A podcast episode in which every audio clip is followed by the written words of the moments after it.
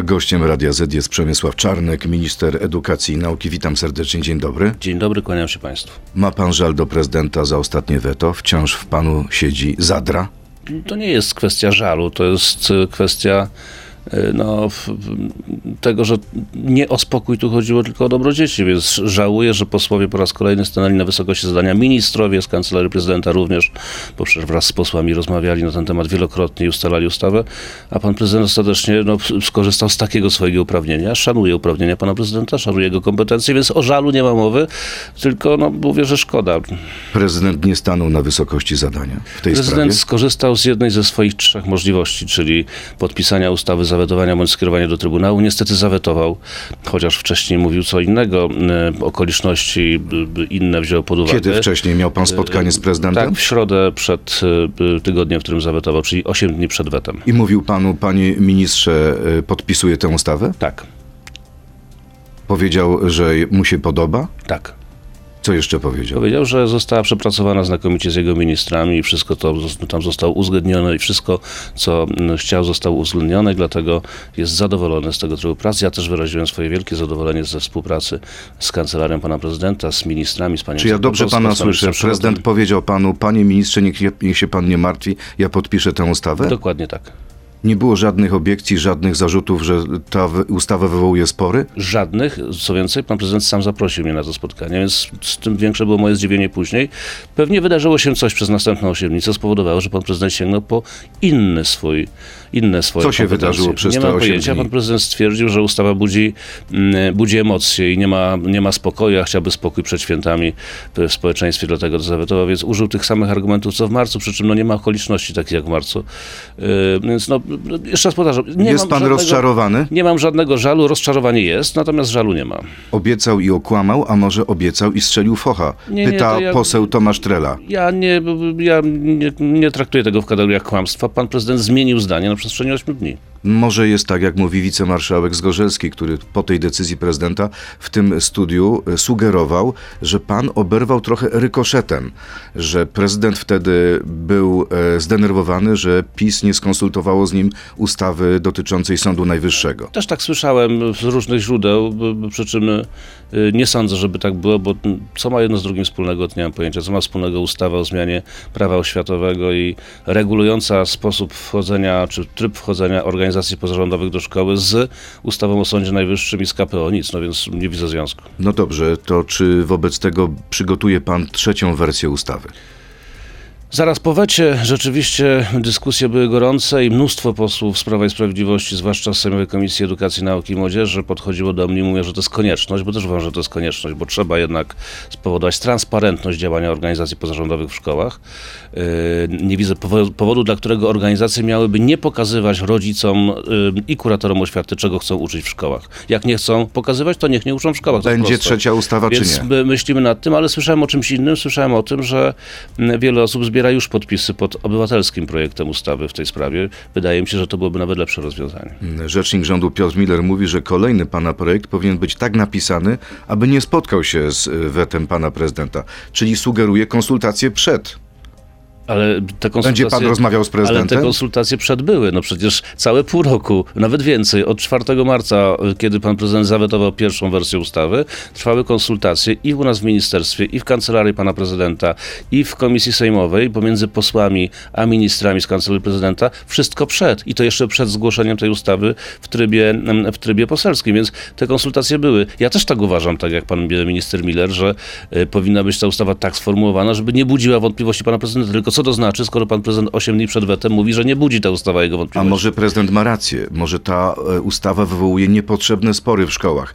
Jest napisane w Ale piśmie, pan, ja błogosławieni, słyszałem- którzy wprowadzają ale ja pokój. ale ja słyszałem- A pan wprowadza niepokój. Ale ja słyszałem o rodziców i to mnóstwo rodziców, wyborców Prawa i Sprawiedliwości, również wyborców pana prezydenta, którzy mówią, że nie życzą sobie, żeby ich dzieci musiały chodzić na jakieś zajęcia, w którym świństwo do głowy się wkłada. To jest niepokój rodziców, a nie spokój. Wie pan, nigdy nie uzyskamy takiej ustawy, która by rzeczywiście e, była popierana popierana również przez posłów ze skrajnej lewicy, przez środowisko lewackie, takie, które rzeczywiście robi niepokój w szkołach, zwłaszcza w wielkich miastach, w centrach wielkich Panie miast. ministrze, ale ta ustawa jest krytykowana również przez bardzo prawicową Konfederację. Konfederacji posłowie mówią, że ona uderza w edukację domową, że tak naprawdę przygotował pan mechanizm, który zostanie wykorzystany, kiedy zmieni się władza. No są dwie różne rzeczy. Konfederacja używa dwóch absolut, absolutnie absurdalnych argumentów. Po pierwsze, jeśli chodzi o edukację domową, to ta sama Konfederacja w osobie pana Dziambora czy w osobie pana Bosaka, która występowała skrajnie przeciwko nauce zdalnej i ja to rozumiałem, chociaż warunki były takie, że trzeba ją było uruchamiać, bo były warunki pandemiczne. Dzisiaj za permanentną nauką zdalną, bo patologia, która wyrosła na autentycznie dobrej edukacji domowej, polega na permanentnej nauce zdalnej, zwłaszcza dla szkół, dla osób ze szkół średnich. I te kilkanaście tysięcy młodzieży, która nie jest dopilnowana przez swoich rodziców, sprytnie omija mm, dzisiaj obowiązek szkolny, nie wstaje z łóżka, tylko będzie chciała zdawać egzaminy klasyfikacyjne zdalne. Za tym jest I pan myśli Bosak, pan o tym, że Dziambor. o to walczy I oni- Konfederacja? Ale rzeczywiście, bo to jest kwestia również finansów, które gdzieś tam po środku są. Nie chcę wnikać czyje i z jakiej strony. Natomiast Konfederacja używa absurdalnego argumentu. Jeszcze raz powtarzam, pan Dziambor, który występował przeciwko nauce zdalnej i ja to rozumiałem, dzisiaj jest za permanentną nauką zdalną dla mm, kilkunastu tysięcy uczniów. To jest absurd. A jeśli chodzi o mm, mm, zmianę władzy, no co ma piernik do wiatraka? Przecież my dzisiaj nie mamy do czynienia z organizacjami pozarządowymi katolickimi, które wchodzą do centrum wielkich miast i chcą uczyć bez zapoznawania z treścią rodziców, tylko mamy do czynienia z lewackimi organizacjami, które wchodzą do centrum wielkich miast i chcą uczyć bez zapoznawania z treściami rodziców. Więc Konfederacja, która jest konserwatywna, niech się zastanowi, kogo broni? Lewackich organizacji? No chyba tak. Brawo Konfederacji. Donaldowi Tuskowi należała się ochrona SOP-u? Taka jest nie decyzja pana ministra Kamińskiego. Nie podejmowałem decyzji, podejmował pan minister Kamiński. Pan, pan minister Kamiński jest bardzo wytrawnym e, politykiem i bardzo rozważnym ministrem spraw wewnętrznych administracji. Skoro uznał, że argumenty podawane przez e, pana Donalda Tuska przemawiają za przyznaniem ochrony SOP-u, to na pewno jest to decyzja właściwa. Każdego tygodnia mówi, pisze Donald Tusk w listach i mediach społecznościowych znajduje groźby pod adresem moich bliskich i wyroki śmierci oraz zapowiedzi zamachu na mnie. W grudniu policja poinformowała mnie, że zagrożenie zamachem jest realne i konkretne jak nigdy przedtem. Czyli powody były. Ja się nie dziwię temu, co się stało i nie dziwię się argumentacji pana Donalda Tuska. Nie znam oczywiście treści maili bądź informacji do niego przekazywanych, natomiast wiem, jak to było z moją Pan ma ochronę. Jako ministra mam ochronę Od kiedy? Od, od mm, września poprzedniego roku. E, I wiem, że, mm, że tych pogróżek i tych realnych e, gruźb karalnych, łącznie z tymi najgorszymi, było mnóstwo. Jak odróżnić realną groźbę od takiej pogróżki internetowej? Nie da się tego No zrobić właśnie. do końca. Ale co- natomiast co ludzie piszą? Gdzie pan otrzymuje te pogróżki? Natomiast wystarczy jeden skuteczny e, e, szaleniec, który może rzeczywiście zrobić ogromną krzywdę. Zwłaszcza w sytuacji, kiedy pan Donald Tusk e, występuje publicznie na rozmaitych wiecach czy spotkaniach i to jest miejsce największego zagrożenia. Bo jak się siedzi w urzędzie i jest się u siebie w, gabinecie, tego zagrożenia nie ma. Ale jeśli wyjeżdżamy na spotkania, e, a tak ma również minister edukacji i nauki, ma inaugurację roku akademickiego i to w wielu miejscach, ma inaugurację roku szkolnego, ma spotkania z, w szkołach, na uniwersytetach, na rozmaitych uroczystościach, ale też spotkania z wyborcami, których ja do tej pory zrobiłem 24 tylko ostatnich dwóch miesiącach, no to jest to realne miejsce, gdzie jest zagrożenie. A jeśli są pogróżki, no to ochrona jest absolutnie Czyli pan się i- czuje zagrożony cały czas. to nie jest kwestia mojego zagrożenia, to jest kwestia realnego, realnej możliwości spokojnego wykonywania pracy. Rozumiem, że pan Donald Tusk miał groźby, miał pogróżki, które uzasadniają przyznanie ochrony SOP-u i uważam tę decyzję za absolutnie słuszną. Dobrze, czy każda ze stron tego ostrego sporu politycznego, i PiS, i Platforma, czy, czyli także pan, nie powinna uderzyć się we własne piersi i wezwać swoich sympatyków do tego, żeby nie hejtowali, nienawidzili przeciwników? Oczywiście, że tak. Uważam, że wszyscy powinniśmy to robić, zwłaszcza w tym okresie jeszcze świątecznym. To powie pan sympatykom PiSu, ludzie, nie przesadzajcie z krytyką momencik, Donalda ale Tuska. Momencik, krytyka to jest co innego, a zachowanie skandaliczne to jest co innego. Czy pan widział wiece Platformy Obywatelskiej z udziałem pana Donalda Tuska? Jeszcze raz powtarzam, uważam, że przyznanie mu ochrony SOP-u jest właściwe i to jest dobra decyzja pana ministra Kamińskiego. Ale czy pan widział wiece z udziałem pana, mm, pre- pana mm, Donalda Tuska, w którym hejterzy przychodzili, gwizdali, czy wyli jakimiś syrenami, krzyczeli obelżywe hasła? Ale nie widział politycy pan. lubią się pan bić w nie, nie, nie, nie, nie, nie, nie, nie, nie Panie widział ministrze, pan. Panie taka jest prawda. Nie widział pan, bo my tego nie robimy. A czy widział pan wiece, chociażby moje i spotkanie z wyborcami, gdzie hejterzy przychodzili i wulgarne hasła na, tek- na tekturach trzymali, albo wyli y, i skandowali brzydkie hasła, bądź zakłócali spotkania w sposób? Widział pan. W związku z tym to jest ta różnica między jednym a drugim elektoratem, ale ja powtarzam, nie będę tego teraz dzielił na tych i takich, tylko apeluję do wszystkich o uspokojenie emocji. To jest polityka, a nie, y, a nie miejsce do hejtowania. To teraz pora na uspokojenie naszej rozmowy. Krótka piłka, pięć krótkich pytań, albo tak, albo nie. Pan minister odpowiada. Bardziej zależy mi na opinii arcybiskupa Jędraszewskiego niż prezydenta Dudy. Tak czy nie? Nie. Nie. Nie mogę zrozumieć, dlaczego pierwsza dama, Agata Duda, rzuca mi wciąż kłody pod nogi. Tak czy nie? Nie mam takiego myślenia, nie. W szkole powinno być więcej lekcji religii niż biologii. Tak czy nie? Nie. PiS przegra przyszłoroczne wybory z Kretesem, więc muszę się powoli zacząć pakować z Nie. PiS wygra te wybory w przyszłym roku bez wątpienia, bo są ku, tego, ku temu wszelkie przesłanki. Pewność siebie może zgubić. E, To nie jest kwestia pewności siebie, to jest kwestia kalkulacji tego, co się dzieje, tego, co zrobiliśmy w ciągu ostatnich siedmiu lat, tego, jak do tego podchodzą wyborcy. Yy, Tak przewaga, przewaga medialna jest tylko po stronie czy nie? opozycji. PiS wygra te wybory bez wątpienia. Nie miałbym nic przeciwko, aby po wyborach zrobić koalicję PiSu z Konfederacją. Tak czy nie? Jeśli będzie taka konieczność, to i z Konfederacją, i z PSL-em warto rozmawiać o koalicji. Z PSL-em. Oczywiście. A już za moment w części internetowej na Radio ZPL, Facebooku, YouTubie zapytam pana ministra o zwolnienia nauczycieli, bo takie się szykują. Zapraszam. To jest gość Radia Z. Panie ministrze, właśnie w wywiadzie dla papu powiedział pan, że będzie za dużo nauczycieli i trzeba będzie ich zwalniać. Czy już w przyszłym roku czekają na zwolnienia? Nie, jeszcze nie w przyszłym roku, ale w perspektywie dwóch, trzech lat na 100% tak, zwłaszcza w szkołach średnich. Wiedzą to dyrektorzy liceów, choćby takich jak w Prudniku, którzy nie zatrudniają dodatkowo nauczycieli, wolą dać nadgodziny nauczycielom, dlatego że to powoduje, że później nie trzeba będzie tych nauczycieli zwalniać. E, Wchodzi potężny niż demograficzny, zwłaszcza do szkół średnich i to będzie powodowało, że nauczycieli będzie tam za dużo. Trzeba przygotować zatem rozwiązania, które po pozwoliłyby na odejście na emeryturę nauczycielom, którzy mają już odpowiednie doświadczenie. Jaka to będzie skala zwolnień? Mówi pan za 2-3 lata. To jest kwestia około 100 tysięcy nauczycieli. 100 tysięcy nauczycieli w 700 ciągu tysięcy. 3, 3 lat. 700 dzień. W perspektywie dwóch, trzech lat. To ile z tych 100 tysięcy trzeba będzie zwolnić już w 2023? Jeśli, nie, w 2023 jeszcze nikogo. Jeszcze W nikogo. 2024. Ale Yy, kto, część. kto powinien zacząć się bać? I jakie specjalności? WF-iści, em, nauczyciele matematyki? No, Wszyscy nauczyciele, panie redaktorze, jak mniej przychodzi dzieci, to jest mniej WF-u, mniej biologii, mniej chemii, mniej fizyki i mniej języka polskiego. To nie jest tak, że tylko WF-u jest A mniej. nie ma braku w pewnych specjalnościach? Braki we pewnych specjalnościach występują tylko w centrach wielkich miast jak w Warszawie, bo pan prezydent nie chce dopłacić nauczycielom do pensji, a mógłby, przecież ma na to pieniądze. Natomiast yy, Czyli to może ma być żadnych, sytuacja nie ma taka, żadnych przeszkód prawnych. Która Natomiast będzie już y, kierowana, czy, czy y, o której będzie decydował przyszły minister y, po nowych wyborach? Yy, to, to nie jest kwestia decyzji ministra, bo przecież minister ani nie zatrudnia, ani nie zwalnia nauczycieli, ani też nie powoduje, że jest w szkołach więcej dzieci albo mniej dzieci. To jest kwestia przewidywania przez obecnego ministra edukacji, co się będzie działo w perspektywie dwóch, trzech lat i dlatego wprowadzania rozwiązań, które mogą zaradzić temu problemowi. Czy będzie y, pan y, bardziej łagodny, bardziej koncyliacyjny wobec związkowców? Czy w nowym roku obiecuje pan, że będzie pan z, nim, z nimi częściej rozmawiał, na przykład z panem prezesem Broniarzem z ZNP? No ale panie redaktorze, ja rozmawiałem z panem Broniarzem ostatnio bardzo często i nie, za, nie zamierzam zaprzestać tych spotkań. No jakoś miłości czy sympatii z tego nie ma. A ja nie jestem nie? od tego, żeby być miłowany, ja nie jestem też od tego, żeby być lubiany, ja nie jestem zupą pomidorową, że mnie ktoś lubił albo nie lubił. Ja jestem ministrem edukacji i nauki, więc y, y, ja rozmawiam y, na argumenty, a nie po to, żeby mnie ktoś lubił bądź nie lubił. Czyli, y, czy nie ma dla pana znaczenia, że ma pan taki duży elektorat negatywny?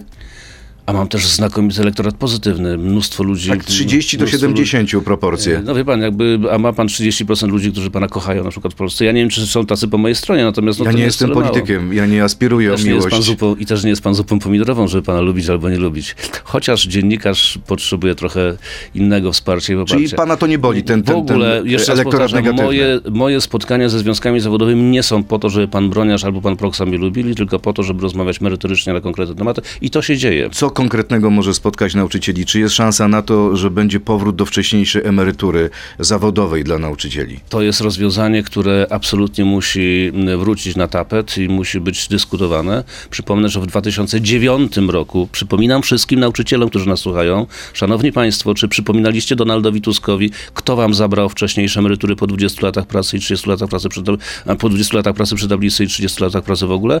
Otóż rząd Donalda Tuska w 2009 roku. My musimy wrócić do tego rozwiązania po to, żeby dać możliwość przejścia na emeryturę w perspektywie dwóch, trzech lat wszystkim tym, którzy będą już mieli uprawnienia emerytalne wcześniejsze i żeby mogli zostawić miejsce dla tych, którzy tych uprawnień mieć nie będą albo którzy wchodzą teraz do zawodu.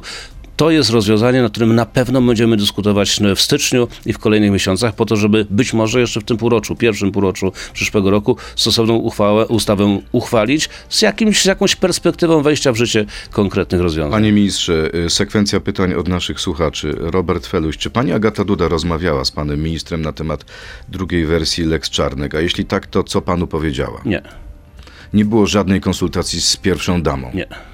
A czy chciałby pan się teraz spotkać z pierwszą damą jeszcze raz? Zawsze, zawsze, zawsze jest mi miło, kiedy pani prezydentowa Agata Duda zaprasza mnie na spotkanie. Kilka razy to już się zdarzyło. To są zawsze bardzo dobre rozmowy.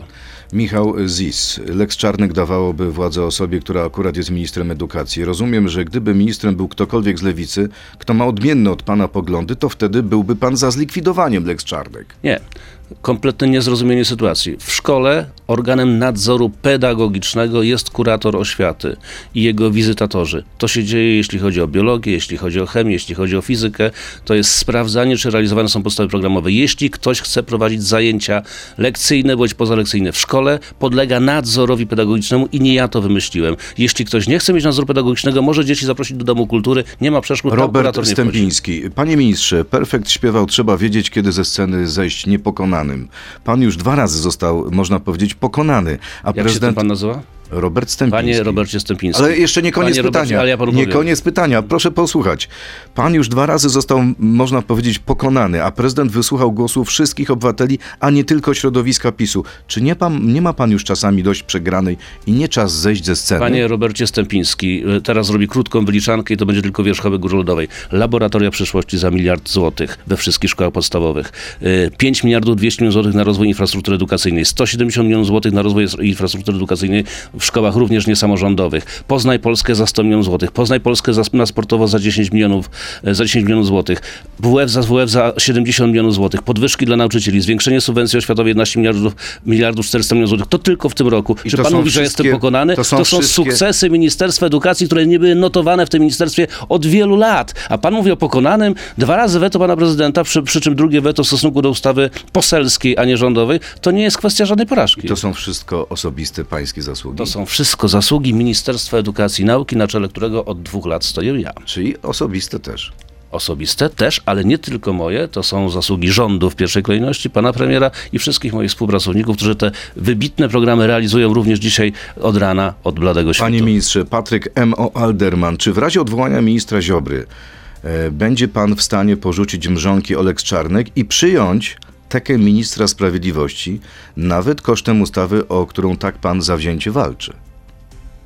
Nie ma żadnej mowy o zmianie ministra sprawiedliwości w rządzie Zjednoczonej Prawicy. Proszę raz na zawsze Jest pan pewien? Oczywiście. Nie zostanie wyrzucony Zbigniew Ziobro, jeśli Solidarna Polska Ależ nie poprze oczywiście. ustawy o Sądzie Najwyższym? Ależ oczywiście jestem, ma szans? jestem przekonany, że pan Zbigniew Ziobro jest najlepszym ministrem sprawiedliwości od czasów Lecha Kaczyńskiego i będzie ministrem sprawiedliwości do czasu, kiedy Zjednoczona Prawica będzie rządzić. Czyli a to będzie jeszcze, A Czarnek- to będzie na pewno jeszcze co najmniej 4,5 roku. Tak jest. Minister Czarnek jest sojusznikiem Zbigniewa Ziobry w sporze z premierem Morawieckim w sprawie ustawy o Sądzie Najwyższym. Ja jestem w sporze, który istnieje i to sporze merytorycznym. Mam swoje zdanie w sprawie tej ustawy, która została przygotowana, to swoje zdanie jednoznacznie wyartykułowałem. i się Wciąż pan uważa, że ona jest niekonstytucyjna? Ta, która została przygotowana, w wielu miejscach jest W niekonstytucyjna. których miejscach? E, Między innymi do, w, w sprawie testowania sędziów, choć tutaj są spory co do tego, w jaki sposób miałoby to przebiegać, m, ale również w kwestii przeniesienia no, odpowiedzialności sędziów do Naczelnego Sądu Administracyjnego mam jednoznaczne zdanie na ten temat. Jako konstytucjonalista przypomnę, jestem doktora, doktorem habilitowanym nauk prawnych, konstytucjonalistą, wykładowcą. Ja nie mogę mówić studentom inaczej niż jest, a zatem nie mogę również publicznie wyrażać inaczej. Natomiast rozumiem interes państwa polskiego w tej konkretnej sytuacji, kiedy opozycja w sposób absolutnie obrzydliwy wraz z Komisją Europejską stawia nas pod ścianą w czasie wojny, kiedy miliardy złotych przeznaczamy na pomoc dla uchodźców, my musimy ważyć wartości i wiedzieć w którym momencie co poświęcić ewentualnie dla wyższej wartości, jaką jest suwerenność państwa polskiego, a tutaj mówimy również o tej suwerenności finansowej. No dobrze, czyli pan musi zdecydować, kiedy ta ustawa będzie na posiedzeniu Sejmu, trzeba będzie głosować. Jak pan zagłosuje przeciwko? A pan redaktor o jakiej ustawie mówi? Mówię o projekcie, który pojawił się przed świętami. Projekt, projekt, który pojawił przed świętami, już nie jest procedowany. W tym momencie są konsultacje z panem No dobrze, prezydentem. dobrze, ale to z pańskiej strony unik. Jeśli Gdyby chodzi ta o, ustawa jeśli przyszła w o takiej wersji. Ustawy, Gdyby ta ustawa przyszła w takiej wersji Tak. i taka byłaby decyzja, że w konkretnych sytuacjach musimy poświęcić wartość, jaką jest e, konstytucyjność części wymiaru sprawiedliwości, a po- poświęcić się wartości wyższej, czyli środkom finansowym, które Polakom się zwłaszcza w czasie wojny należą. O, to co by pan zrobił? bym zagłosował za tą ustawą. Czyli można poświęcić część suwerenności dla pieniędzy. Ale suwerenność musi być e, rozpatrywana szerzej. Wie pan, co za suwerenność, kiedy pan e, zostaje bez pieniędzy, które są pańskie, bo jest pan okradziony z tych pieniędzy i do tego jeszcze rynki finansowe patrzą na pana jak na bankruta. No to żadna suwerenność. Suwerenność jest bardzo szerokim pojęciem. Ale czy to nie jest dwuznaczność? Bo z jednej strony pan mówi, ta ustawa jest niekonstytucyjna, jest niezgodna z Oczywiście. konstytucją, a potem pan za nią zagłosuje? Ale ja to mówię od początku, że są takie sytuacje, zwłaszcza w czasie wojny, kiedy należy jednoznacznie ważyć wartości. Nigdy byśmy tej ustawy nie rozpatrywali. Nigdy. Gdyby nie wojna na Ukrainie. Bo nasza sytuacja finansowa i gospodarcza jest znakomita na tle również wielu Ale inaczej krajów. mówi pański Natomiast wojna, natomiast wojna Kolega która... Zbigniew Ziobro. Natomiast, On mówi, że nie można no tego się, poświęcać. No i tu się możemy różnić. I tu się różnimy. Różnicie się pięknie, czy raczej się Nie, rozstaniecie? tu, się różnimy, tu się różnimy merytorycznie i nikt się nie będzie rozstawać, bo raz jeszcze powtarzam, to jest najlepszy minister sprawiedliwości czasów Lecha Kaczyńskiego. Rząd Zjednoczonej Prawicy dotrwa do końca kadencji. Bez wątpienia i to nie tylko tej. Ziobryści nie zostaną wycięci z list PiSu? Absolutnie nie, to jest część Zjednoczonej Prawicy, integralna część Zjednoczonej Prawicy. Będzie pan bronił ziobrystów. Oczywiście, że tak. O, to ciekawego sojusznika mają ziobryści. Myślę, że nie tylko mnie. Jeszcze więcej ministrów. y, Jestem przekonany o tym. No PiSie jest za Solidarną Polską? Tych 20 czy 19 posłów Solidarnej Polski to są nasi przyjaciele, nasi najbliżsi współpracownicy, jak Jan Kantak, jak Jacek Ozdoba, jak e, m, wielu innych ministrów, jak pan Norbert Kaczmarczyk, jak pan, No proszę, jak proszę. pan minister Kowalski. Tworzy nam się to są współpracownicy w wielu sprawach, w których idziemy ramię w ramię i tak będziemy szli do Czyli końca Prawicy, a będzie to ramię- trwało jeszcze całe długie lata. Tak jest, pana. ale wie pan, że pycha kroczy przed To upadkiem. nie jest pycha, to jest kwestia pewności siebie, jeśli chodzi o działania, które robimy. Jak panu podobały się przedstawienie Jasełka, przedstawienie świąteczne w Centrum Kształcenia Zawodowego i ustawicznego numer 1 w Gdańsku? W rolę Jezusa, to informacja dla tych słuchaczy, którzy nie widzieli, wcielił się tam półnagi chłopak, żłobek zastąpiła taczka, a trzej królowie w darach przynieśli klawiaturę, laptop i myszkę. I jeszcze czek na 500 plus z napisem dar od Boga. To jest obrzydlistwo, rzecz, która nie ma nic wspólnego ze sztuką, ani z, z wolnością wyrażania swoich poglądów. To jest e, swego rodzaju profanacja, ale co najgorsze, ten czek z napisem dar od Boga dla y, y, rozebranego ucznia, który na taczce udawał nowonarodzonego Chrystusa, to jest również opluwanie wszystkich tych, którzy dzięki 500 plus normalnie żyją od tych y, kilku lat, od sześciu lat, czego nie zauważają ci wielcy panowie y, i wielkie panie z, z tego centrum w Gdańsku. Czy nauczyciele i ich uczniowie nie mają prawa do wyrażania e, do pan, pewnej ekspresji artystycznej? Teoretycznie ma pan ra- Zawsze Jasełka nawiązywały do aktualnej sytuacji. Teoretycznie ma pan prawo również bekać na antenie, to, to nie jest zabronione prawem. Ale pana zdaniem y, Tylko takie czy to jest rzeczy ładne? powinny być zabronione? Czy to się godzi? Nie godzi się. Nie, ja nie mówię o zabranianiu. Czy ja zabraniam bekania na antenie? Nie. Natomiast są pewne rzeczy, których po prostu nie wypada robić. Nie wypada obrażać biednych, nie wypada profanować świętości w okresie Bożego Narodzenia. Po prostu nie wypada wstyd, szanowni państwo. Beata Kuźniewska, jedna z nauczycielek y, w tej szkole, y, mówi tak. Dlaczego nikt z krytykujących nie zastanowi się, że widocznie młodzież odbiera pewne rzeczy w taki sposób? Uczeń grający Jezusa był półnagi, bo przecież Jezus Jezus przyszedł na świat nagi, jak każdy z nas. Na taczce został wwieziony na scenę, a nie wywożony niczym ktoś, kogo chcemy wyrzucić. Na pewno prezent w postaci 500 plus miał wymowę polityczną, ale pokazywał stosunek młodzieży do tego projektu. Jeszcze raz powtarzam, są różne rzeczy, których na pewno nikt zabraniać nie będzie i tego typu rzeczy też nie będziemy zabraniać. Czyli nie będzie różne konsekwencji Rzeczy, absolutnie. I są różne rzeczy, są różne szkoły. rzeczy, które nie są, nie są niezgodne z prawem. To też, było nie, to też nie było niezgodne z prawem. No ale powtórzę ten przykład. Bekanie na antenie też jest Dobrze, zgodne z Pomorska- prawem, a jednak pan tego robić nie będzie z jakichś powodów, tak? Pomorska kuratorka Panie redaktorze, oświaty... będzie pan robić, czy nie? Ja nie bekam, No właśnie, ministrze. dlatego należy pewne rzeczy po prostu zostawić sobie i nie robić ich publicznie, bo wstyd, po prostu wstyd. To nie jest wychowanie młodzieży, to jest tak naprawdę deprawowanie młodzieży. Kończąc ten wątek, pomorska kuratorka oświaty pani Małgorzata Bielank poprosiła dyrektora placówki o wyjaśnienia, czy będą jakieś konsekwencje wobec dyrekcji. Ja nie widzę przestrzeni do konsekwencji wobec dyrekcji, dlatego że tutaj w moim przekonaniu, to oczywiście badamy, przepisy prawa nie zostały naruszone, natomiast to zbadamy do samego końca, bez wątpienia. Natomiast e, czy to miało, e, czy to miało coś wspólnego ze sztuką i z pięknem? W moim przekonaniu nie. Przy czym to nie jest zabronione. Czy poprze pan obywatelski projekt ustawy Aborcja to zabójstwo sygnowany przez y, Kaję Godek? Projekt przewiduje między innymi karę za informowanie o możliwości przerwania ciąży w kraju za granicą. Nie znam tego projektu ustawy. Jestem przekonany, że Polska jest krajem, w którym życie y, nienarodzone, życie poczęte jest chronione najmocniej w Europie i na świecie.